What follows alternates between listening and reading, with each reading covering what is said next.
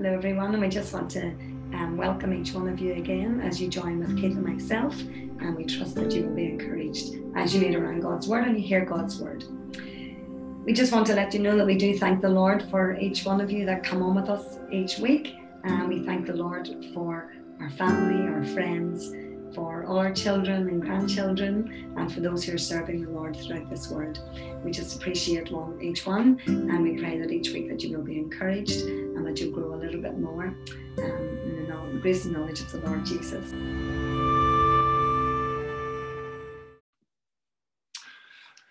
Good to be with you again. I trust that we'll have a, a, good time as we delve into another part of God's Word. If you've got a Bible, if you'd open it at uh, James chapter 2, I'm going to look at verses 14 through 26, and um, we'll just look at them as we go. So, in, in our text, James wants the, the reader, you and I, to test, to evaluate our faith, to have a good look at ourselves. And he wants us to be certain that our faith is actually a, a living faith, a, a real faith, a true faith um, so he invites the believer, you and I, to test our lifestyle by, by looking at God's word, uh, hold it up to God's word and look at God's word and make certain that we're expressing the nature of Jesus and how Jesus would live if he, if he was here with us today.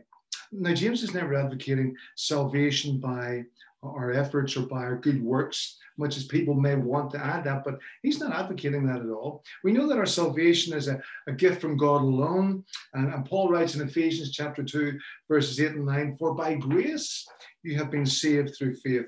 And this is not your own doing, says Paul. It is the gift of God, not a result of works, so that no one may boast. So we're not saved by our own efforts, we're saved by what God wants to do in us. We're also aware that there's something that appears to look like faith in Christ, but it doesn't lead to salvation. And so it's a false faith, if you want. The Lord Jesus spoke these words in Matthew 7 21. He says, Not everyone who says to me, Lord, Lord, will enter the kingdom of heaven, but the one who does the will of my Father who is in heaven. Not everyone, that is, who claims to follow Christ actually belongs to Christ. So he's making it so clear, very clear, that there's a true faith and a false faith. Many of these dispersed Jews to whom James is writing here had abandoned their historical works based Judaism to, to follow Jesus. They wanted to be followers of the risen Jesus. And unfortunately, they were now beginning to embrace a new form of thinking that um, that you could be right with God through the good works that you do, through the efforts you make to somehow cause you to be in a right relationship with God. Uh, their faith was a, a logical approach to God.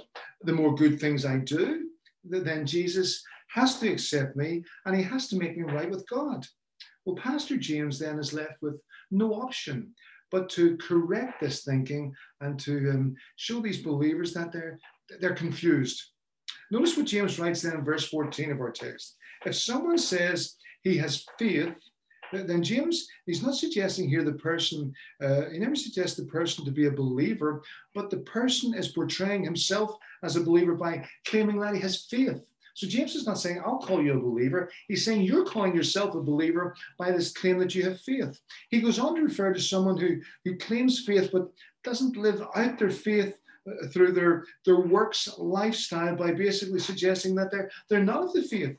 They're unsaved, they're an unbeliever. See, James is advocating that the true believer will live out their faith, will express their faith because their faith in Christ is the expression as to who they actually really are. So James is saying if you know Jesus, then you're going to live like someone who knows Jesus. Now, James is never suggesting that uh, the true believer can lose their salvation. Quite the opposite. James is fighting mere, he's fighting against mere intellectualism as being evidence of true salvation in Christ alone. You see, James expects to see the believer produce good fruit in their life. If James sees no fruit, uh, from how you and I live or how these believers live, then he considers that person to actually be an unbeliever irrespective of the fact that they make this claim to know Jesus, James is saying, I, I consider them an unbeliever. Look at Matthew 7 16 to 18, and, and listen to what Jesus says here. He says, You will recognize them by their fruits. That is, you will recognize these followers, these believers, these con- converted people. You recognize them by their fruits. He says, Are grapes gathered from thorn bushes or, or figs from th- thistles? So every healthy tree bears good fruit, but the diseased tree bears bad fruit. A healthy tree cannot bear bad fruit, nor can a diseased tree bear good fruit, says Jesus. Our works, if you want, are never to be the foundation, never to be the basis of our salvation, but they're very much an evidence of the fact that we have been saved, that we've now belonged to Christ. So James gets down to the very practical issue then of a comparison of faith and works to our speaking words of compassion without or doing acts of compassion. That's what he's talking about. He writes in verses 15 to 16 of our text if a brother or sister is poorly clothed and lacking in, in daily food, everyday food, and, one of you says to them, Go in peace, be warmed and filled without giving them the things needed for the body, what good is that, says James? Let, us attempt to see the seriousness of this aspect of our, our Christian living by looking at uh, another text. Let me read to you from Matthew's Gospel, chapter 25, verses 31 to 46. When the Son of Man comes, that is when Jesus comes in his glory and all the angels with him, he will sit on his throne in heavenly glory. All the nations will be gathered before him, and he will separate the people one from another as a shepherd separates the sheep from the goats. He will put the sheep on his right on, the, on his right and the goats on his left. Then the king will say to those on his right, Come, you who are blessed by my Father, take your inheritance, the kingdom prepared for you since the creation of the world. For I was hungry, and you gave me something to eat. I was thirsty, and you gave me something to drink. I was a stranger, and you invited me in. I needed clothes, and you clothed me. I was sick, and you looked after me. I was in prison, and you came to visit me. Then the righteous will answer him, Lord, when did we see you hungry and feed you, or thirsty and give you something to drink? When did we see you a stranger and invite you in, or, or needing clothes and clothe you? When did we see you sick or in prison and, and go visit you? The king will reply, I tell you the truth, whatever you did for one of the least of these brothers of mine, you did for me. Then he will say to those on his left, Depart from me you who are cursed into the eternal fire, prepared for the devil and his angels. For I was hungry, and you gave me nothing to eat. I was thirsty, and you gave me nothing to drink. I was a stranger, and you did not invite me in. I needed clothes, and you did not clothe me. I was sick and in prison, and you did not look after me. They also will answer, Lord, when did we see you hungry or thirsty or a stranger or needing clothes or sick or in prison and did not help you? And he will reply, I tell you the truth. Whatever you did not do for one of the least of these, you did not do for me. Then they will go away to eternal punishment, but the righteous to eternal life. Now, now, that's a really sobering passage. That's a very deep, serious passage when we when we consider that. You see, everything that you and I do as believers has a very serious eternal impact. And James is very practical and very honest, and so he must tell it as it really is. And for this reason, he continues our text in verse 17 with these words Faith by itself, if it does not have works, is dead. If faith was a, an object and we, we placed it in a room and yeah, we, we come together to look at it every Sunday to sing songs about it and to raise money for a, a better room for faith, enabling faith to become more comfortable, nothing would happen except our admiration of faith. If that faith, however, had bodies taking it to the world around us, uh, voices speaking its truth to the nations, uh, people believing in the author of that faith to the point that they would lay down their very lives before giving up that faith, uh, that would be something completely different. Suddenly, the faith has got life to it. Suddenly, the faith can do exploits, exploits called works. The faith is a living faith. And the question Pastor James is asking is that the faith that you actually have? Now, in verse 18, James is confident that his faith in Christ alone for salvation can be publicly proclaimed and expressed by his, his works, by his actions, by his deeds. So he writes to these dispersed Jews, uh, Jewish converts, saying, I will show you my faith by my works. That's how confident James is in, in, in the Christian, in you and me living correctly, living according to the biblical standard as directed by Jesus. He believes we can do this because we've got this living, true faith. Then in verse 19, uh, James makes an incredible statement. you believe that there is one God. Uh, this is most likely a, a reference to the truth that every Jew believed, taken from Deuteronomy 6, verses 4 and 5. Here's what we read there Hear, O Israel, the Lord our God, the Lord is one. You shall love the Lord your God with all your heart, with all your soul, with all your mind, with all your strength. Every Jew knew to live like this. So, so James continues to say to them, and, believing this, you do well. However, even the demons believe this, and even the demons tremble with their knowledge of this. So, so let me invite you to think right here. Is there something that you believe in, uh, hoping that it will somehow enable your sins to be forgiven outside of Jesus Christ alone? See, James asks this of these believers, and he asks us the same question today. Because as he claims in verse 20, he does not want any of us who profess to know Christ as Lord to live foolishly by thinking that we can have faith without works. To James, such a supposed faith is a dead faith. He expects works exploits with our faith. In verse 21, James walks us back in time, back in time to whenever Abraham offered his son Isaac as a, a sacrifice to God. And that act by Abraham was a, a true reflection of his faith in God. He believed that somehow God would provide a way of escape from sacrifice for his precious son Isaac.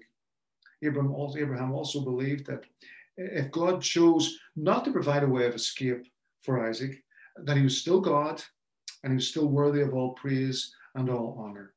And all this comes together for us in verse 22 as we recognize that Abraham, with Abraham and Isaac, that everything in each of their own lives, faith was working together with his works. And by works, faith was made perfect. Their, their, their confidence, their belief working together. So, what is God walking you through or asking you to do to complete, perfect your faith in Christ alone? What does He want to see happen in your life? Be sure that He's He's asking something because the faith he offers is a living faith, it's not dead faith. So he wants to do things that your faith becomes made known to people around you. And because of his obedience to the ways of God, Abraham is referred in scripture as a, a friend of God in verse 23. Wouldn't you love God to say that of you? Remember, God's always completely honest. So he's most likely not going to call you his friend unless you genuinely are his friend and living as his friend.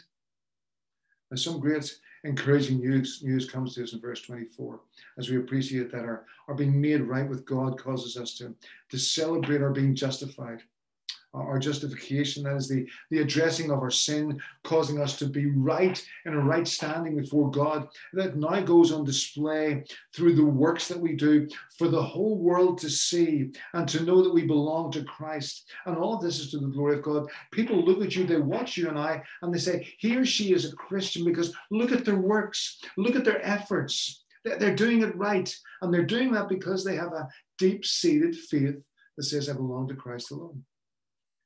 So, how public, how evident is your faith in Christ? As, as a clarifying point, James writes in verse 26 As the body without the spirit is dead, so faith without works is dead also. For you and I to live, for us to be alive, we have to have a spirit within us. If there's no spirit, then, then we're dead. So it is with our faith in Christ. If we have no works, if we're not doing anything for Jesus, then, then we're dead. And we do not have the saving faith in Christ alone. So let's take a moment in prayer to contemplate all of this. It's a big topic, it's a deep topic. It presses you and I to say, we need to check our lives.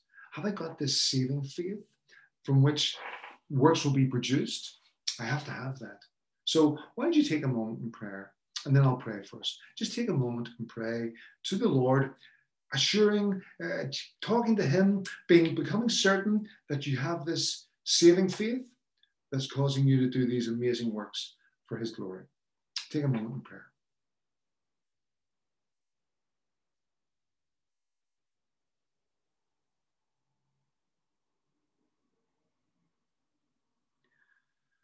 Lord, Lord, you've heard your people immediately speak to you. And Lord, I just pray that anybody watching this will know you as Lord, as Savior. and will have their redemption secured in you only. And because of that, Lord, they will have this desire to, to perform works, uh, lifestyle that brings honor and glory to you. Be glorified, be praised, King Jesus, as we, your people, redeemed by your precious blood, live for your glory by the efforts and by the lifestyle that we, we, we, we, live out every day. Forgive us of the times we fall so short. Enable us, Lord, through your Spirit to correct this and to move forward in a way that glorifies you. Bless these listeners, Lord. Encourage them, minister to them this week. Put your word in their hearts and just bless this, uh, this little thought to them today and encourage their souls. We pray this in your name and for your glory. Amen. Thanks for listening, folks, and uh, trust that you have a great week as you begin to work out your salvation practically by, by your lifestyle. Be blessed as you do that.